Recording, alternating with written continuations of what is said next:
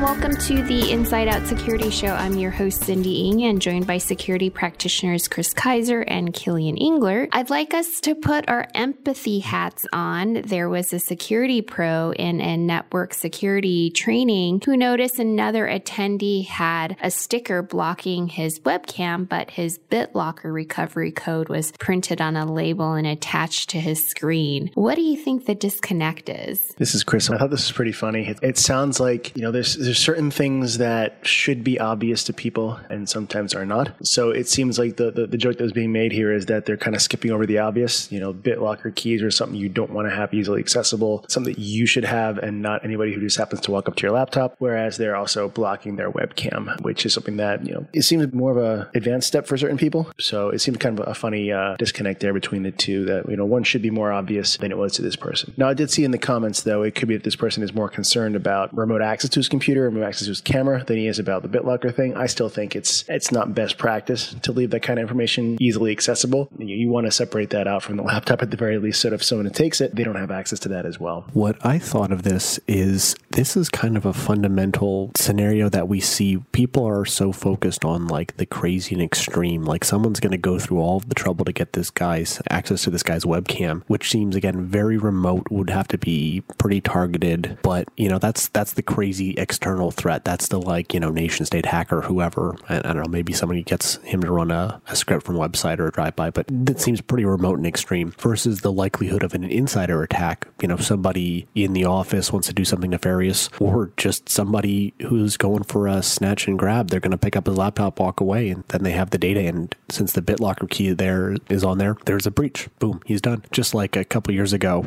the guy who left his laptop in his car with all the HIPAA data on it. It's really, really easy to lose a laptop. So I think I agree. We have camera covers in all of our laptops here too. So that's, you know, important, but that seems far less likely than someone just stealing your laptop and having the decryption key right there. I want to keep our empathy hats on to discuss a finding of a study that said that programmers will typically take the easy way out and not implement proper password security. So in this experiment, there were 43 Java programmers from freelancer.com and they were asked asked to write a user registration system for a fake social network. And so they paid half of the group with 100 euros and the other half with 200 euros to see if, if you offered more money, it would make a difference in implementing password security features. Then they segmented the group even further to see if those paid 100 euros would store passwords in a secure way or store passwords in their preferred way. And then they also paid 200 euros to the developers and they were under the same scrutiny too. So what they found was really informative that the level of understanding of what secure passwords meant different things in the developers world. Paying more did not help and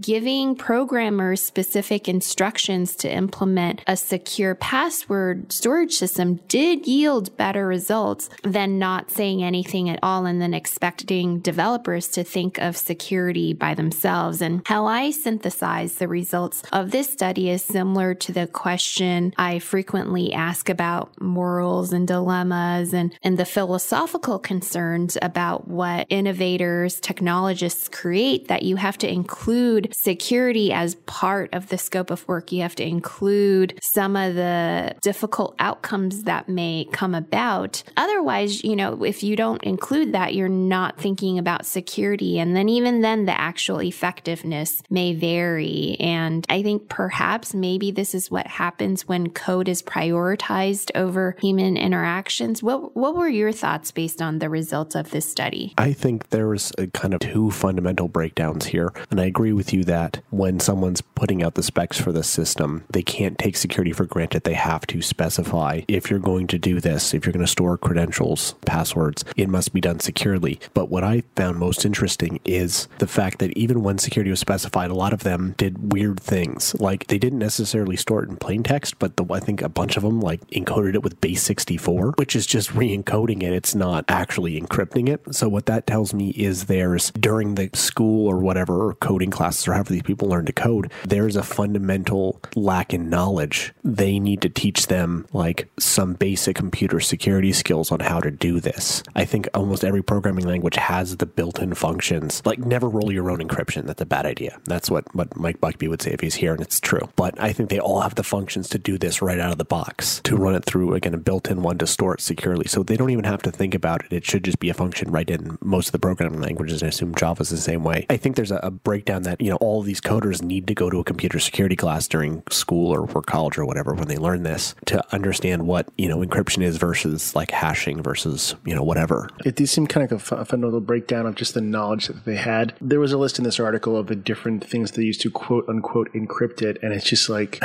some of these. It's killing this thing. You know, a lot of them use base sixty four, which not really a thing that you're, you're supposed to be using for that, or, or or should use for that. I this could be from my limited you know experience in the, in the field of coding at all, but from what I saw, a lot of the education that's around you know coding is how do you make something work, and less about how do you make it secure. It's not as big of a priority, at least for beginners. You know, somebody's been around for a long time. This is something they'd experience, they'd run into. But if these are potentially you know just coders trying to get something done quickly and cheaply, and and their knowledge that doesn't tell them that this is what I need to do as a default, it's kind of a failing of the, of the education system. I feel like. I mean, the, the funny thing about it too, Kris, is in this experiment they tried to eliminate the cheaply variable, and it didn't really matter. It seems you know the 100 euros versus 200 euros. I don't know what the going rate is for something like this, but it seems like a pretty straightforward little piece of code that they wrote. So that doesn't also seem to net you a better result necessarily. Yeah. It also sort of reminds me of everybody's knowledge base of history and science is a little different. So I just, you know, when I was a kid and I learned my history and science, I thought everybody had the same baseline skill set. And then when I went to college, I realized everybody learned different things. And so when you implement or adapt your knowledge to what you do next, it really informs the final result. So another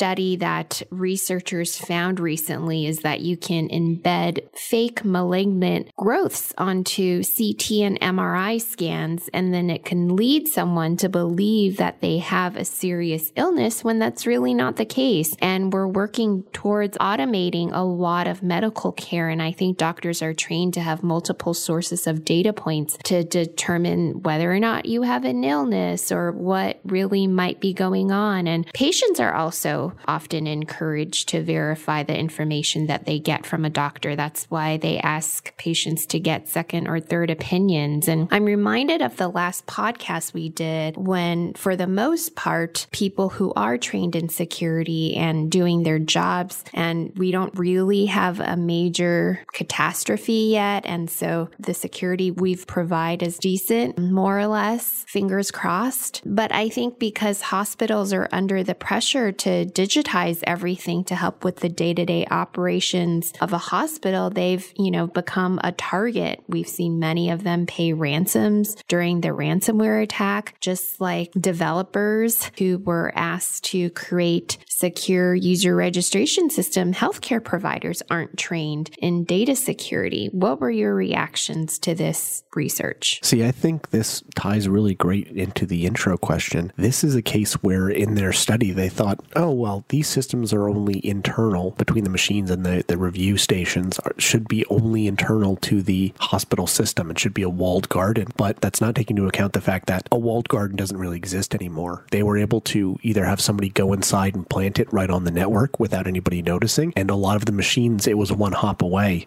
to get to a machine that was internet connected and also had access to this internal only network. So that's a failing of not taking into account maybe the quote unquote internal threat. And I'm using that also to say, you know, somebody that's able to hop in very easily from the outside. You know, these networks aren't, aren't necessarily air gapped if they have one on the public network and one on the external. But even if they are air gapped, it's fairly easy if you want to get in there to go and just hook up to it because it's not secured at the location. This is a public place. People come and go all the time. So it's not necessarily odd to see people walking around. And that's what the researchers did. They walked a guy in. In 30 seconds, he plugged something in that gave him access to the secure network. That was the one big thing that I found. The second thing I found too is I think this is a struggle with a lot of organizations is just dealing with legacy problems. A lot of the systems that run these scans or run the software, I mean, can support encryption and non repudiation and hash the files as they go across the network, even if they're not encrypting it. And they were dealing with the problem of like legacy workstations not being able to decrypt it or not supporting that encryption standard. I mean, look at, you know, Active Directory, for example. It has to be backwards compatible forever, basically. So you still have things in there that are encoded with like, you know, service ticks that are encrypted with, you know, NTLM, which is, you know, cracked since forever ago. It's trivial at this point. But because we have to keep supporting legacy systems that don't have, you know, modern encryption standards, it's always going to be a vulnerability. And hospitals struggle with that. Just find funding to update all these systems if they have old machines. One of the things I found really interesting about this is the examples they gave were very highly specific. Like the, the people who would have a motivation to do this aren't doing this to just, you know, random patient number one in random hospital number one. It, this is a very targeted thing that people would want to do to, they gave the example of, say, a politician or somebody that they wanted to have some sort of either unnecessary surgery occur to them or necessary care not given to them. And the motivation to get somebody to go in and do that is, I guess, specific to, you know, specific situations. You know, again, I, I don't think that is going to happen to me or Kilian or Cindy or anything like that in the near future because it's not, not as much of a motivation to do it. It is still interesting. It is still scary, but it's one of those things that I don't think will be a massive issue for the vast majority of people. See, Kris, I think you hit on a really interesting point there. As we might have said before, we've learned all it really takes is for an attacker to be successful is time and motivation. Mm-hmm. So we're not going to see these type of broad attacks like ransomware where it's indiscriminate. But what this really shows is that the motivation could be extremely high. You know, if there's mm-hmm. a, a, political figure or celebrity or somebody who want, they want to target for something like this. So the motivation is through the roof high potentially. And the time it takes, as we've seen, is, is almost trivial at this point to do this. So again, it's not going to be like ransomware. We're going to have people panicking in the streets over this type of attack. But I think it could be incredibly harmful if somebody did weaponize this because sure. uh, the impact is so high. Yep, exactly. Just like the alarming article we had about a hacker's ability to embed fake tumors in a hospital scan, what do you do with the information? You read over and over again that, for instance, pen testers can get into a university's system in under two hours. If you're a CISO, what do you do with all this international news? So you have breach after breach, you have potential malware, you have to worry about ransomware, you have to worry about your users. What do you do? From my perspective, at least, it, it's kind of a twofold approach. One is you have to have defense in depth. Just like the hospitals, you can't count on a walled garden to protect you anymore. You have to assume that there are attackers on the inside and they can bypass a lot of the controls you have in place. You know, and it comes down to time and motivation, like we said too. With enough time, they can probably get around everything. But if you can put enough layers of defense and detection in there to cost them a lot of time, you might not necessarily sap their motivation if they're, you know, a nation state attacker. Just because you block one avenue doesn't mean that their mission is over. But if you can add time in there, that gives you better chances to detect it. And the more controls in there and the more things you're looking at um, and automating, the more opportunities you have to detect them before they can achieve their goal and get the data back out. And I think the second part is to operate almost on like a zero trust model where, you know, you have to have all these people in there, but constantly re verifying who they are and rechecking their access, you know, or like Ronald Reagan said in the 80s, you know, trust but verify. I mean, it's the same principle updated now. So you can't just assume that everybody in the network or on the systems are quote unquote good. Let's hope they are, but there's a lot of ways that people can get in and bypass the controls. Can you explain zero trust? Because I think it's a term that's being used more and more. I think Forrester created that term like 10 years ago, and now we're really taking it to a whole new level just in case people don't know what zero trust means. Sure, it's expanded, it's been changed over the last couple years. I think it's like zero trust extended now. So they've broadened it and kind of changed it around a little bit. But at its very kind of core, it's always checking and verifying and re verifying, never taking any entitlements or access or any of that for granted. You have zero trust of your users and in your environment, basically. You have zero trust of the security of things. And that's, again, that's the two minute summary. I am not doing it justice. Since Mike isn't here today, we don't have a tool of the week, but there's a fun article about a developer who amassed his own following and worked out some sort of deal with New York City restaurants where he can eat out for free or at a discount. And it sounds like he automated the entire thing. He has an Instagram account with over 25,000 followers, and he then figured out how to curate his pictures. And personally, I think it's more time consuming than it's worth, and perhaps even something another hacker can use in another scenario. If you had all the time in the world, would you create something like this? It's funny. I have probably the same amount of respect for as creative it was as the amount that it annoys me that it's successful. I, I mean, he, it's true. I mean, that was a really kind of neat hack about how he did it. But what really in, kind of annoyed me is that he's getting all these free things off the back of somebody else's work and photographs. I mean, they get their whatever our followers out of it. But as I wouldn't say I'm a creative person, but as somebody who, you know, enjoys photography, you spend a lot of time, you know, going around and taking the pictures. And that's, that's a lot of work and that's your art. And I know Kris is an artist too with music. So maybe he has a different opinion, but that just really annoyed me that, that this guy is kind of getting free stuff off the back of this fake currency for not doing the work, but it was a super creative solution. So I also respect that. Like I can't be mad, but I'm also like, you know, like really. That's what a lot of developers in some ways, and that's sort of the tech model though, no? It's taking a solution that for, for other problems, you know, um, this, this automation analysis and things like that, that we need for, you know, in the security world, like automating these processes and getting these algorithms trained to root out only the most things that are most important for human attention to separate the signal from the noise really that we can apply to like security analytics, for example, is really, really cool and creative. And it's cool that he can take that and use it in a different way. And I think you're right. That's the kind of the tech mindset is like, how can we apply something we learned in one area to another?